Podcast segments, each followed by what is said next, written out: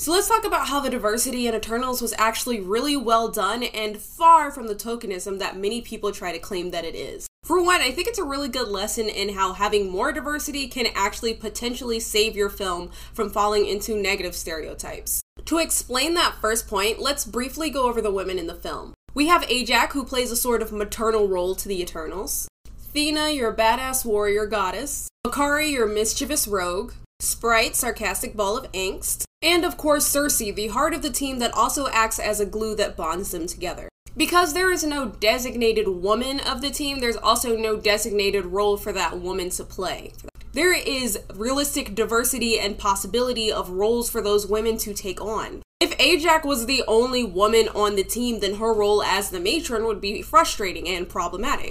Given that there are multiple women who play multiple roles, all of which don't necessarily fall into a category that's stereotypical female or stereotypically something that women are pigeonholed into, it's not an issue. Now, obviously, it's not just about quantity of diversity. You can't just slap a bunch of people of color into a film and then call it a day. Because the problem with actual tokenism is that people will take those characters from marginalized communities, sprinkle them in, and then give them nothing else to do except be representative of that community and give them brownie points. Or they just fall into like ridiculously overdone problematic stereotypes, and for the most part, I did not see this in Eternals. Phastos is the first significant openly gay character in a Marvel Cinematic Universe film, and that is huge. But he's not just the gay one, he's a super genius. He has his own family, he has his own desires. We get a full character for him on the screen. Makkari speaks sign language and is also Afro Latina, but she's not there to just show her skin and use sign language to make people applaud the directors for their bold strides.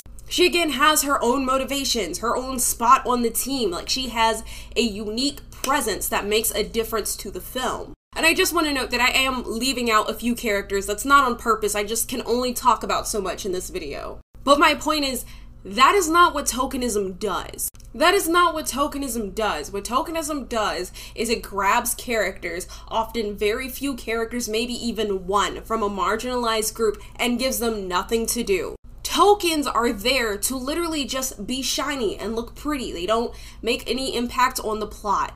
They don't have characters outside of whatever group they're supposed to be representing. And most of the times, they are the only one. And by the way, tokenism negatively affects the groups that those people are coming from. It is not an issue for people who are not being tokenized. And Eternals did not do this.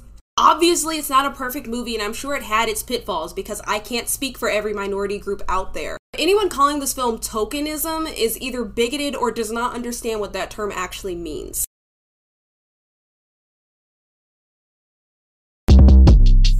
Short Cast Club